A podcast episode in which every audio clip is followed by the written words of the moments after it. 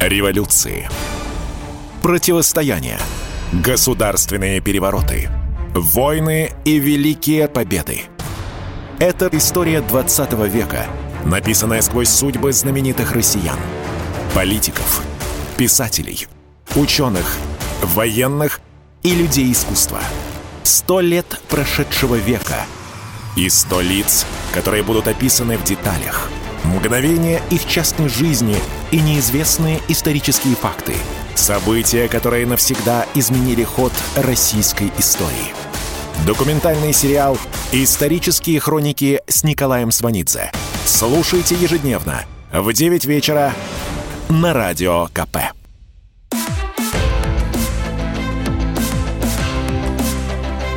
Исторические хроники с Николаем Сванидзе на Радио КП.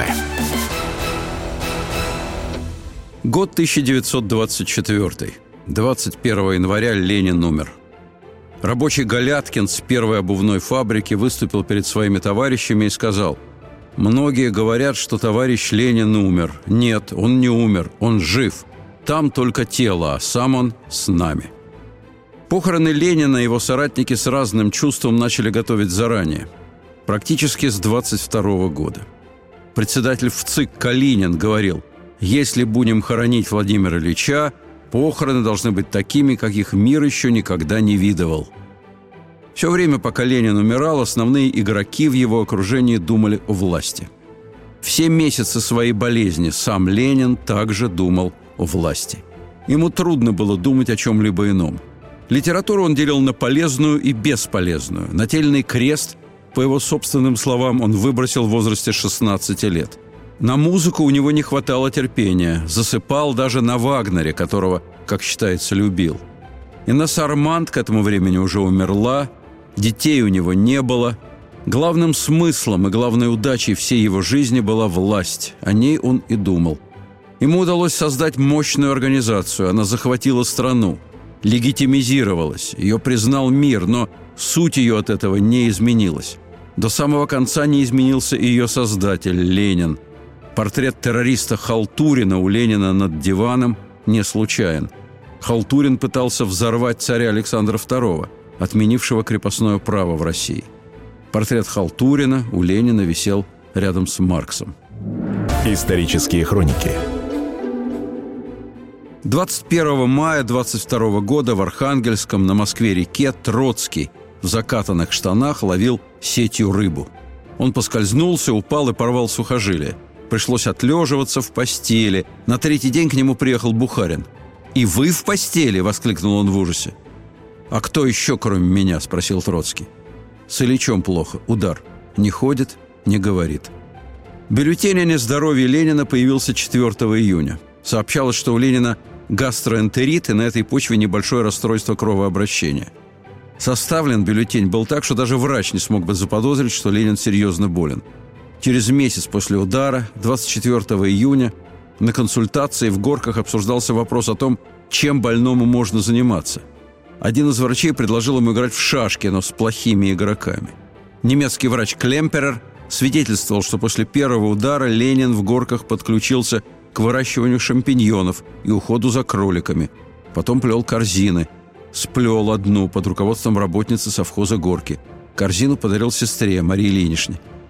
Через неделю после того, как была сплетена корзина, Ленин начал самостоятельно писать. 12 июля 22 года Ленин писал Каменеву «Приглашаю на днях вас к себе, хвастаюсь своим почерком. Среднее между каллиграфическим и паралитическим. Сообщаю по секрету». Четырьмя днями позже Ленин Сталину писал письмо о необходимости скорейшей высылки из страны ведущих представителей русской интеллигенции. Всех их вон из России. Ленин возмущался. Эта операция начата до моего отпуска и не закончена сейчас. Арестовать несколько сот и выслать без объявления мотивов. Выезжайте, господа. Прямо перед отпуском, как выражался Ленин, то есть прямо перед инсультом, он внес собственную поправку в Уголовный кодекс РСФСР – за возвращение на родину высшая мера наказания – расстрел. Требуя высылки интеллигенции, абсолютно больной Ленин, еле говорящий, еле пишущий, твердил Сталину «Очистим Россию надолго». В письме от 16 июля Ленин, среди прочих, поминал престарелого историка, профессора Рожкова. Почему-то именно мало кому известный Рожков не давал Ленину покоя. Ленин писал «Неисправим, надо его выслать». Рожкова для начала посадили, но потом выпустили. Как только Ленин официально вернулся после инсульта к работе, сразу спросил Зиновьева «Рожков в Питере? Надо его выслать». 26 октября на заседании Политбюро снова требовал выслать Рожкова. 8 декабря уже в Горках между новыми приступами Ленин узнал, что Политбюро решило не высылать Рожкова. Он крайне возмущался. Непосредственно перед вторым инсультом, а точнее прямо в день инсульта, Ленин писал Сталину «Предлагаю, первое, выслать Рожкова за границу. Второе, если решение не пройдет по старости Рожкова, то выслать, например, в Псков, но держать под строгим надзором. 14 декабря Политбюро выслало профессора Рожкова в Псков. Он вскоре умер. Идея фикс с Рожковым не случайна. Русская интеллигенция для Ленина вообще больной вопрос. Инсульт только обострял ситуацию. Еще 15 сентября 1919 года Ленин в ответ на письмо Горького выдал ставшую знаменитой чеканную формулу. Интеллектуальные силы рабочих и крестьян растут и усиливаются в борьбе против буржуазии ее приспешников-интеллигентов, лакеев буржуазии, которые считали себя мозгом нации. На самом деле они не мозги нации, они ее говно. Но на самом же деле весь этот пассаж – это истерика. Лютая ленинская досада, практически детская обида. Как же так? Он же еще в сентябре 17-го в своей книге «Государство и революция» написал – Никаких хлопот с господами-интеллигентами после захвата власти не будет. Эти господа работают сегодня, подчиняясь капиталистам, будут работать еще лучше, подчиняясь вооруженным рабочим. Хорошо, они не захотели сразу подчиниться вооруженным рабочим. Большевики продемонстрировали им свою силу. Абсолютное большинство расстрелянных в 18 году – это ведь интеллигенты. Только потом, с большим отрывом после них идут расстрелянные крестьяне, потом преступные элементы – потом буржуазия, потом священники. Они ничего не поняли в 18 году, эти господа-интеллигенты. Тогда им определили паёк самой низкой категории. В день 110 граммов хлеба, 3 грамма сахара, 3 грамма соли, 17 граммов мяса. Даже с учительством невозможно найти общий язык. Учительство с самого начала представляло из себя организацию в громадном большинстве, если не целиком, стоящую на платформе враждебной советской власти – а представители медицинской профессии.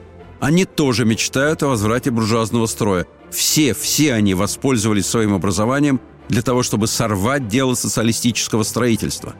А поэт Александр Блок в течение четырех лет он держался вполне лояльно по отношению к советской власти, а потом заболел нервным расстройством. Все стали просить, чтобы его отпустили лечиться в Финляндию, но он, натура поэтическая, может начать писать стихи против советской власти – три раза голосовали против того, чтобы выпустить его из страны.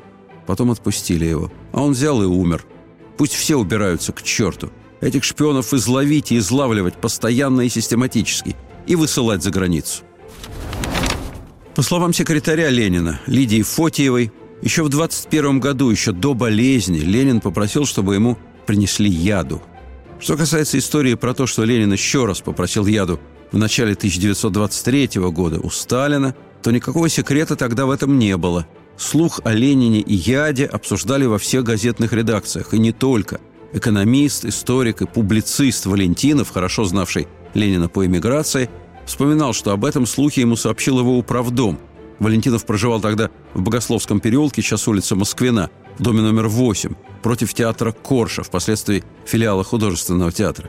Над квартирой Валентинова помещался тогда ночной артистический клуб. Топот, пение, женские крики продолжались обычно до пяти утра. Управдом с дворником часто наблюдали, как из клуба на руках выносили и сажали на извозчика пьяного наркома просвещения Луначарского в бобровой шубе.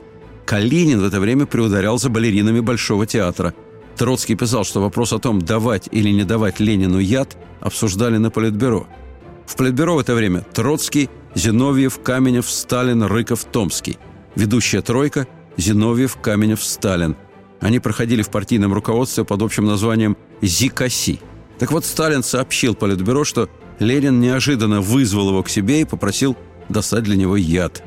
Троцкий сказал, «Ленин может выздороветь». Сталин ответил, «Старик страдает, ничего не хочет слушать». Год 1924. 21 марта Сталин написал секретную записку в Политбюро, строго секретно.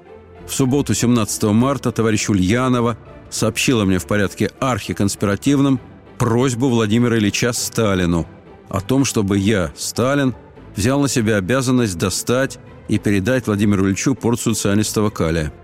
В беседе со мной Надежда Крупская говорила, между прочим, что Ильич переживает неимоверные страдания и упорно настаивала не отказывать Ильичу в его просьбе. Сестра Ленина Мария Ильинич написала, почему Владимир Ильич обратился с этой просьбой к Сталину, потому что он знал его за человека твердого, стального, чуждого всякой сентиментальности. Сталин яду Ленину не принес. Вероятно, не видел в этом необходимости – в 1924 году будущий заместитель Дзержинского по Высшему Совету Народного Хозяйства Владимиров рассказал уже упомянутому Валентинову сенсационную историю. После первого инсульта Ленин отошел быстро. Насколько серьезно заболевание Ленина не подозревала даже та малюсенькая группа людей, которая знала о его болезни. Однако среди них был человек, который уже летом 22 года сказал «Ленину капут». Человек, который тогда сказал «Ленину капут», был Сталин – он встречался с русскими и иностранными врачами, он следил за падающим здоровьем Ленина еще с 21 года. Он пришел к выводу, что за одним ударом последуют другие. Он сказал, «Политбюро должно работать так, как будто Ленина уже нет среди нас. Умело распределить среди членов Политбюро все руководство страны». Продолжение следует.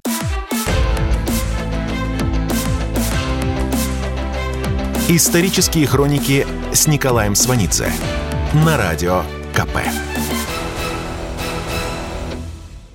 16 декабря у Ленина второй инсульт. Но уже через неделю Ленин диктовал текст, который принято называть «ленинским завещанием». Отношения между Сталиным и Троцким составляют большую половину опасности раскола партии. Товарищ Сталин, сделавшись генсеком, сосредоточил в своих руках необъятную власть, я не уверен, сумеет ли он всегда достаточно осторожно пользоваться этой властью – с другой стороны, товарищ Троцкий, пожалуй, самый способный человек в настоящем ЦК, но и чрезмерно хватающий самоуверенностью и чрезмерным увлечением чисто административной стороной дела. Эти два качества двух выдающихся вождей современного ЦК способны ненароком привести к расколу. В этом документе для Ленина ключевые слова не Сталин и не Троцкий. Ключевое слово «раскол». В любом физическом состоянии ничего страшнее партийного раскола для Ленина нет – Раскол – угроза власти. Раскола не произойдет. Сталин сожрет Троцкого, возьмет на вооружение экономические идеи троцкизма, с ними начнет свою пятилетку, переварит правую оппозицию, перебьет и пересажает тех, кто помнил Ленина до и после захвата власти в России.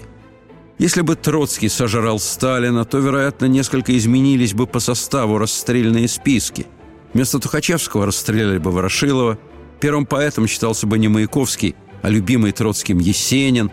Вероятно, остался бы в живых Мирхольд. Горький не стал бы главным советским классиком. Ситуация в НКВД принципиально не изменилась бы. Деревня неизбежно пережила бы второе издание военного коммунизма. Крестьяне не забыли Троцкому гражданскую войну и ненавидели его.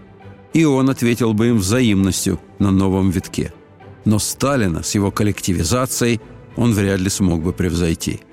Страсть Троцкого к мгновенным административным решениям потребовала бы рабского труда в экономике в целом, что наблюдалось и при Сталине. Авторство в распространении концлагерей в России делили между собой Троцкий и Ленин. Сталин с ними ничего не делил и ничем с ними не делится, даже с Лениным. Свою окончательную победу он закрепил во время войны, когда официальным лозунгом наступления стала формула «За Родину, за Сталина», что точно, так это то, что при Троцком Ленин не лежал бы в мавзолее. Исторические хроники с Николаем Сванидзе. При первых признаках болезни в 22 году Ленин заявил, что не желает, чтобы его лечили доктора с партийными билетами. К приглашали иностранных знаменитостей. Профессора Ферстер, Берхард, Бумке, Клемперер, Штрюмпель. Из старых русских врачей Гетье, Кожевников – Розанов Бехтерев, наркома здравоохранения Симашко и начальника Мосгорздрава Владимира Обуха от лечения Ленина отстранили. Ленин говорил, возможно, что они умеют написать прокламацию, принести речь на митинге, но медицинских знаний у них, конечно, нет никаких.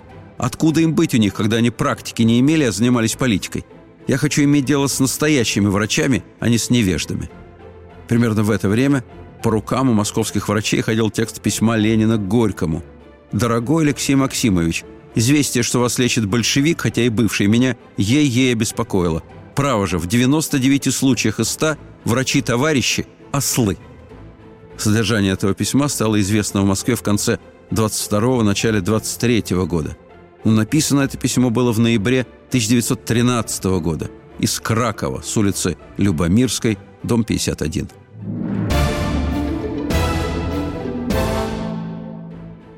Сразу после смерти Ленина поступило предложение от рабочих завода номер 30 «Красный поставщик». Рабочие писали «У нас запала гениальная мысль. Не спускать его в землю, а построив возвышенное место на Красной площади, установить его в стеклянном гробу, заспиртованном». Основная масса населения была благодарна Ленину за не слишком жирный, но все-таки сытный НЭП. По сути, люди и плакали по умершему Ленину в основном за НЭП – тот же Валентинов вспоминал. В доме, где я жил, дворником служил безграмотный Степан Антонович. Во время Первой мировой он побывал в плену в Австрии. Рассказывал. Все австрийцы – кулаки, потому что все носят сапоги или кожаную обувь. Так вот, этот Степан Антонович говорил, что очень, очень жалко, что Ленин помер. И пояснял, да ведь это Ленин приказал открыть лавки. Это после его приказа появился и ситный хлеб, и настоящий ржаной, и картошка, и сахар – не сделай этого Ленин, мы бы и по сей день стояли бы голодными в очередях. Сталин не мог не уловить тогда этот механизм власти. Сначала отобрать все, потом дать совсем немного, но это немного будет означать жизнь. Потом можно дать еще меньше. Любовь и благодарность будут только сильней. Сталин очень хорошо понимал Ленина. В 22 году Ленин писал Каменеву «Величайшая ошибка думать, что НЭП положит конец террору мы еще вернемся к террору и террору экономическому. Писатель Владимир Солоухин о Ленине и НЭПе. Некоторые считают, что перед смертью Ленин одумался и унес с собой в могилу рецепты, которые могли бы спасти положение, страну. Это глубокое заблуждение. Ссылаются на введенный Лениным НЭП. Но, боже мой, НЭП – это жалкая пародия на обыкновенную, нормальную российскую дореволюционную действительность – с бурной торговлей, с изобилием товаров, с 18 тысячами ярмарок. В 22 году была предпринята попытка восстановить знаменитейшую до революции Нижегородскую ярмарку. Начальником советской Нижегородской ярмарки поставили бывшего сормовского рабочего Малышева. Малышев немедленно отпустил купеческую бороду, оделся в кафтан, брюки заправил сапоги – он всем говорил «ты», беспрестанно матерился, а ругань пересыпал словечками «ты голуба», «душа моя», «отец родной». В Москву в разные газеты он направлял для публикации свои статьи. Направил как-то раз и в торгово-промышленную газету, орган ВСНХ. Председателем Всесоюзного совета народного хозяйства был Дзержинский, по совместительству председатель ОГПУ. Статью Малышева за безграмотность не напечатали. Он позвонил в редакцию по телефону и сказал редактору «Голуба, я тебе послал статейку, так ты, душа моя, соблаговоли прислать мне гранки». Получил отказ. Через полчаса звонок из секретариата ЦК. Дело дошло лично до Дзержинского. Дзержинский вник и дал ответ. «Я, председатель ВСНХ и ОГПУ, приказываю, несмотря ни на какие угрозы, статью Малышева не печатать». Малышев позвонил в бешенстве. «Найдется кто-то поважнее Дзержинского». Через час Дзержинский лично перезвонил в редакцию и хрипло произнес – Напечатайте статью Малышева. К начальнику Нижегородской ярмарки Малышеву благоволил Сталин.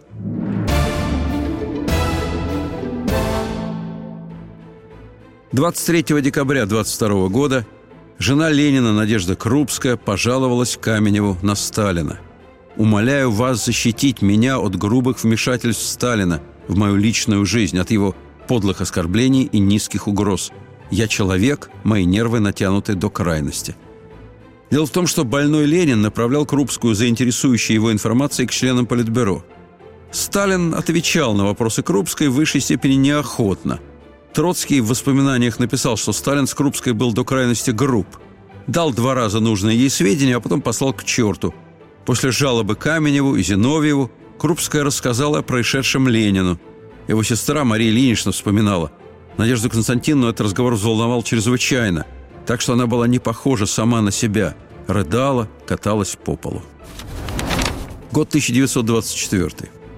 В журнале «Одонтологии и стоматологии» опубликованы воспоминания дантиста Юдилевич о зубах Ленина. Он писал, «Вспоминая о зубах Владимира Ильича Ленина, у меня появилась мысль, нельзя ли по конфигурации зубов судить о характере человека. Если в частности говорить о зубах Владимира Ильича, то его зубы, крепкие по конструкции, желтого цвета, по расцветке АШ-F5, в общем, правильные по форме, расположению и смыканию. Верхние резцы широкие, сильно развитым режущим краем, загнутым внутрь, к небу. И зубы его, без сомнения, прекрасно гармонировали с общим впечатлением прямоты, твердости и силы характера. Ленина не интересовала связь его зубов с его характером – он и так отлично знал, что власть, захваченная им в 17-м, должна быть личной диктатурой. Сталин совершенно разделял ленинскую точку зрения. За пять дней до смерти Ленина Сталин сказал, «Оппозиция в своей безудержной агитации за демократию в партии развязывает мелкобуржуазную стихию. Оппозиционеры служат рупором для новой буржуазии, а новая буржуазия чихать хочет на демократию в партии. Она хотела бы получить демократию в стране». То есть Начнется с демократии в партии, а кончится, может, демократией в стране. Отдадим должное Иосифу Виссарионовичу. Как сказал, так и произошло, правда, только к концу 20 века. Продолжение следует.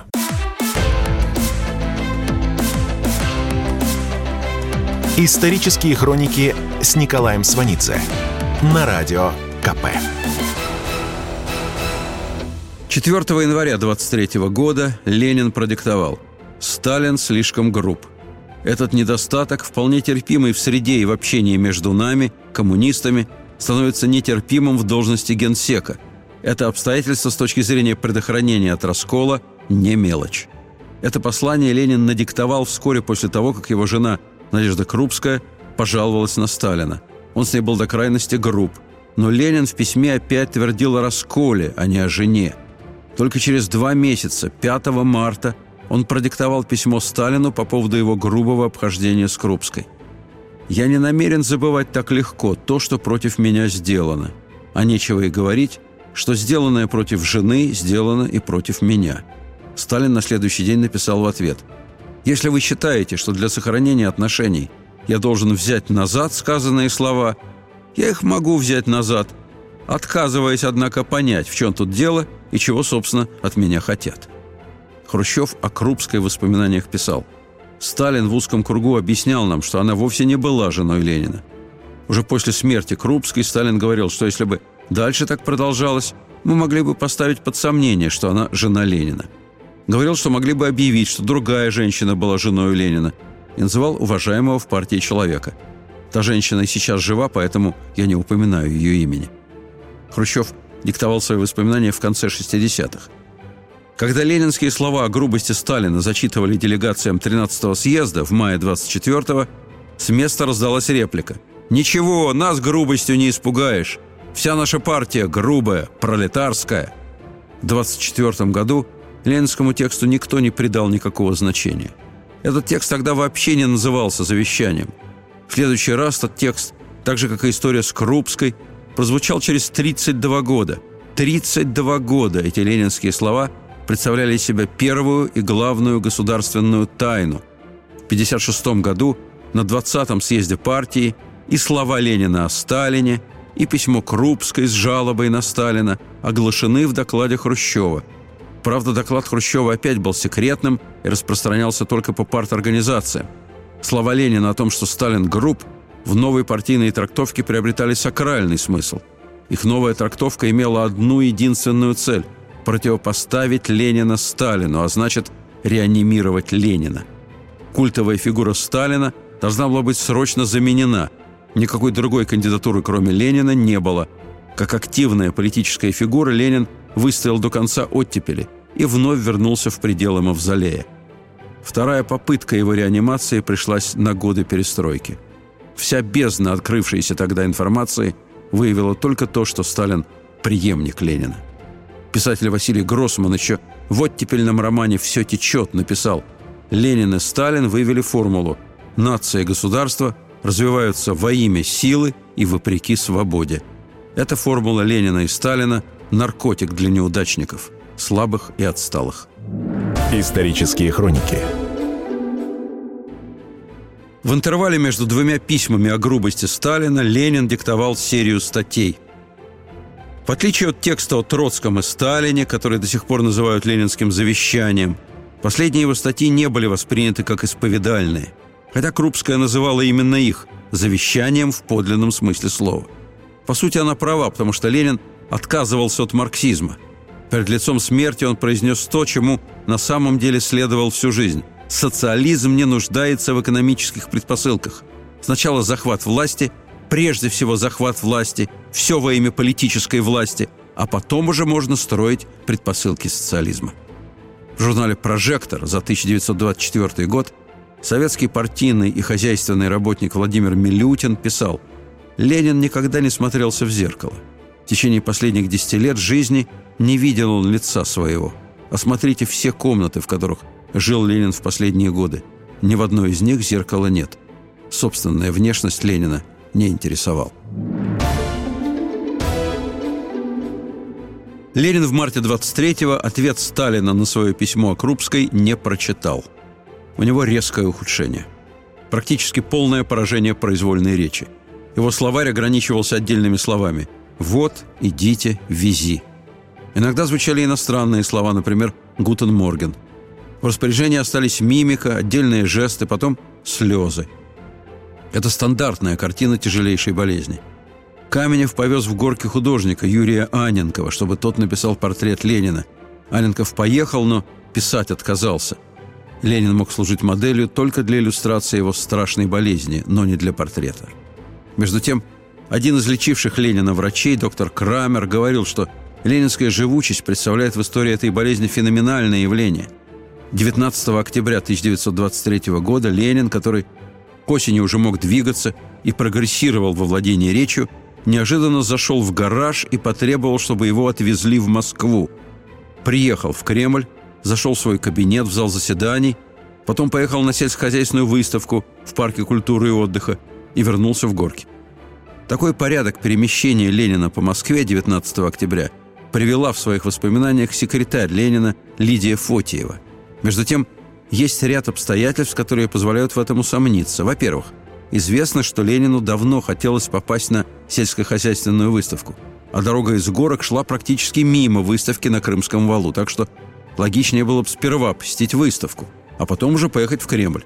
Во-вторых, из некоторых источников известно, что в Кремле в своем кабинете Ленин не смог найти интересующий его документ. Пошел в крайнее раздражение, захрипел, начались конвульсии. Ему было бы уже не до выставки.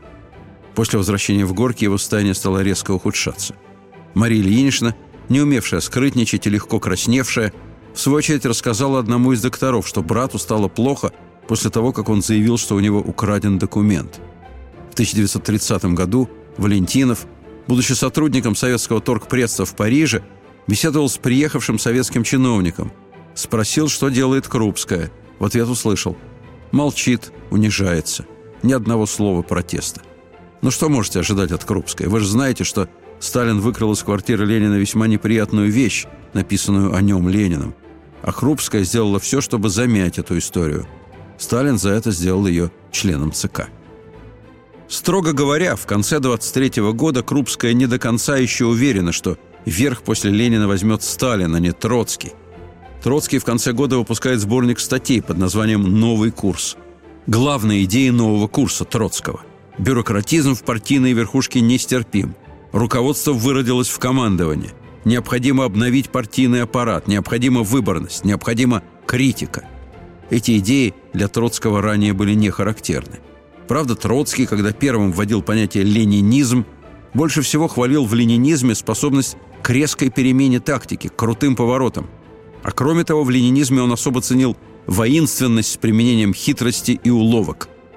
Судя по всему, вот это последнее свойство ленинизма Троцкий решил использовать, когда выступил с неожиданным курсом на внутрипартийную демократию. Насчет Троцкого не стоит обольщаться. Он просто хотел ударить по тем, кто хочет его, Троцкого, отстранить от власти. Троцкий обратился с призывом к молодежи, к студенчеству. Студенчество отреагировало. Языки развязались. И не только у студентов. Повсеместная критика пошла в парт-ячейках военных академий, Московского военного гарнизона, танковых частях и дальше, дальше. На борьбу с Троцким были мобилизованы все известные члены партии, в том числе и Крупская. Через несколько дней после смерти Ленина Крупская направила Троцкому письмо. «Дорогой Лев Давыдович, я пишу, чтобы рассказать вам, что приблизительно за месяц до смерти Владимир Ильич просматривал вашу книжку. Еще вот что хочу сказать. То отношение, которое сложилось у Владимира Ильича тогда, когда вы приехали к нам в Лондон из Сибири, не изменилось у него до самой смерти. А в номере 16 журнала «Большевик» за 1925 год Крупская написала «После смерти Владимира Ильича все почувствовали себя как-то еще более сплоченными. Под влиянием такого настроения я и написала тогда письмо Троцкому. Из него нельзя вывести того заключения, что Владимир Ильич считал его своим заместителем». Сталин наградил Крупскую орденами Ленина и Трудового Красного Знамени. Это была заслуженная награда. К тому же Крупская, как никто, знала, что Сталин в последние годы Ленина был ему действительно близок. Она сама передавала Сталину просьбу Ленина о яде. У постороннего яду не попросишь. Продолжение следует.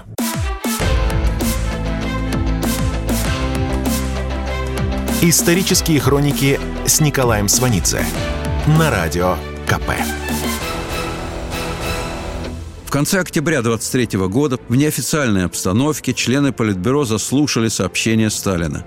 По имеющимся у него сведениям, состояние здоровья Ленина ухудшалось. Сталин сказал, нужно все обдумать заранее, чтобы не было растерянности в часы великой скорби. Товарищи из провинции категорически против сжигания тела Ленина. Некоторые товарищи полагают, что современная наука имеет возможность с помощью бальзамирования надолго сохранить тело усопшего. За это время мы привыкнем к мысли, что Ленина среди нас нет. Троцкий отреагировал. По-русски угодники делались мощами. Я очень хотел бы знать, кто эти товарищи в провинции, которые предлагают с помощью науки создать из останков Ленина мощь. Бухарин и Каменев также не поддержали Сталина. Рыков высказывался неопределенно – Сталина поддерживал, по сути, только один Калинин. Через пять дней после смерти Ленина, 25 января, в газете «Правда» была напечатана статья секретаря Центральной контрольной комиссии Емельяна Ярославского со словами «Родной Ленин, тело твое скроем в землю, дело твое останется с нами». Любопытно, что автор, высокий партийный работник, не в курсе главного на тот момент партийного решения – Дело в том, что на другой странице «Правды» напечатано постановление Президиума ЦИК. Первое. Гроб с телом Владимира Ильича сохранить в склепе. Второе. Склеп соорудить у Кремлевской стены. Подпись. Председатель ЦИК Калинин. Год 1924. Через пять дней после смерти Ленина, 25 января, в газете «Правда» напечатано постановление Президиума ЦИК. Первое. Гроб с телом Владимира Ильича сохранить в склепе. Второе. Склеп соорудить у Кремлевской стены. Подпись. Председатель ЦИК Калинин. Подписью Калинина оформлено единоличное решение Сталина о том, что Ленин не будет похоронен, а будет лежать в мавзолее. Помимо идеологических установок, Сталин тем самым на десятилетия вперед давал миллионам людей ни с чем не сравнимое зрелище. Валентинов отмечал, «Мне кажется, что у нашего народа есть гораздо большее, чем у других народов – особое мистическое любопытство, какая-то тяга посмотреть на покойника, на умершего, в особенности, если покойник выделяется из общего ранга. Даже Крупская, вдова Ленина, писала дочке Инессы Арманд «Снимки в гробу вышли хорошие. Я пошлю их тебе». Нарком внешней торговли Красин предлагал законсервировать тело Ленина, чтобы впоследствии с помощью новейших технологий его оживить. Однако уже из первых посмертных публикаций в газетах следовало, что воскрешение Ленина не предусматривается. 22 января в Горках было произведено вскрытие. Отчет о патологоанатомическом состоянии умершего печатается повсеместно. Одновременно и рядом с выражением чувств к покойному шла информация о состоянии его мозга, покрова черепа, сердца, легких, брюшной полости, селезенки, почках и мышечной системе. Один из сотрудников торгово-промышленной газеты на это говорил. «Мы знали Ленина как вождя революции. Если хотите, как диктатора, заменившего династию царей. Можем ему симпатизировать или не симпатизировать. Но Ленин человек, а нам его потрошат. По воспоминаниям иностранного патолога-анатома, дело дошло до открытых столкновений по поводу того, кто является законным наследником тела – родственники, государство или коммунистическая партия. Тот же иностранный патологоанатом вспоминал – я случайно стал свидетелем того, как тайная полиция, в Москве их тогда называли «соседями», сопровождала мозг Ленина. Вечером 24 января в английском лимузине, перед которым следовало 8 мотоциклистов, он был привезен в специальный институт. Я отошел тогда от окна, решив, что это опять какой-нибудь высокий гость. Потом я узнал, кого или что провезли под моими окнами. Мозг и сердце Ленина принял партийный и дипломатический работник Аросев, в чем дал соответствующую расписку. Я, ниже подписавшийся Аросев, получил от товарища Беленького 24 сего января в 18 часов 25 минут вечера для Института Владимира Ильича Ленина стеклянную банку, содержащую мозг, сердце Ильича и пулю, извлеченную из тела. Обязуюсь хранить полученное и лично отвечать за его полную целостность и сохранность. Тело Ленина было привезено в Москву на следующий день после вскрытия. Незадолго до смерти Ленина беспартийные рабочие московского депо в неурочное время отремонтировали паровоз серии УН-127. Ленина они единогласно избрали почетным машинистом и в письме написали «Вручая тебе паровоз, рабочие и служащие не сомневаются, что ты, Владимир Ильич, как опытный машинист, приведешь нас в светлое будущее». Этот самый паровоз привез в Москву траурный поезд с гробом. Изготовлением гроба ведал бывший управделами Совнаркома Бонч Бруевич. Оставил об этом воспоминания. «Извольте посмотреть сами, все в порядке, в наилучшем виде», скороговоркой говорил мне гробовщик, радостно захлебываясь от удачной работы для такого редкого покойника. «Вот и подушечка, не извольте беспокоиться, лежать будет удобно, мягко, длина очень хороша». В день смерти Ленина Каменев сказал Бонч Бруевичу – Могилу готовьте вы. То есть 21 вечером член Политбюро Каменев еще не знал, что Сталин уже принял решение о мавзолее. Когда решение будет объявлено, Бонч-Бруевича кинут на строительство первого временного склепа. Об этом он также оставил воспоминания. Развели огромные костры, красное пламя, мешаясь с черным дымом, окинуло языками кремлевскую стену. Как тени ада бродят люди. Тверда замерзшая земля – в землю идти не хочет Владимир Ильич, говорят рабочие. 26 января в Москве открылся второй съезд Советов. Предполагалось, что именно на съезде будет решаться вопрос о способе захоронения Ленина. В связи с тем, что решение Сталином уже было принято и опубликовано в «Правде» накануне, съезду ничего не оставалось, как решение проголосовать.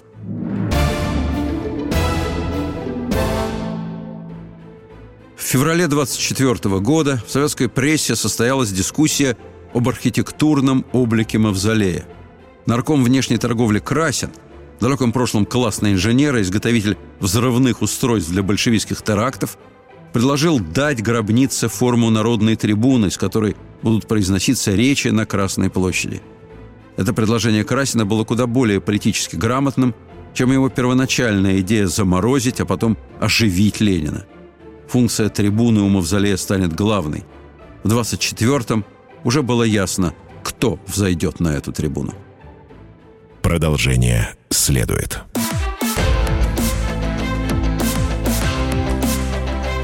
Исторические хроники с Николаем Сванидзе на радио КП.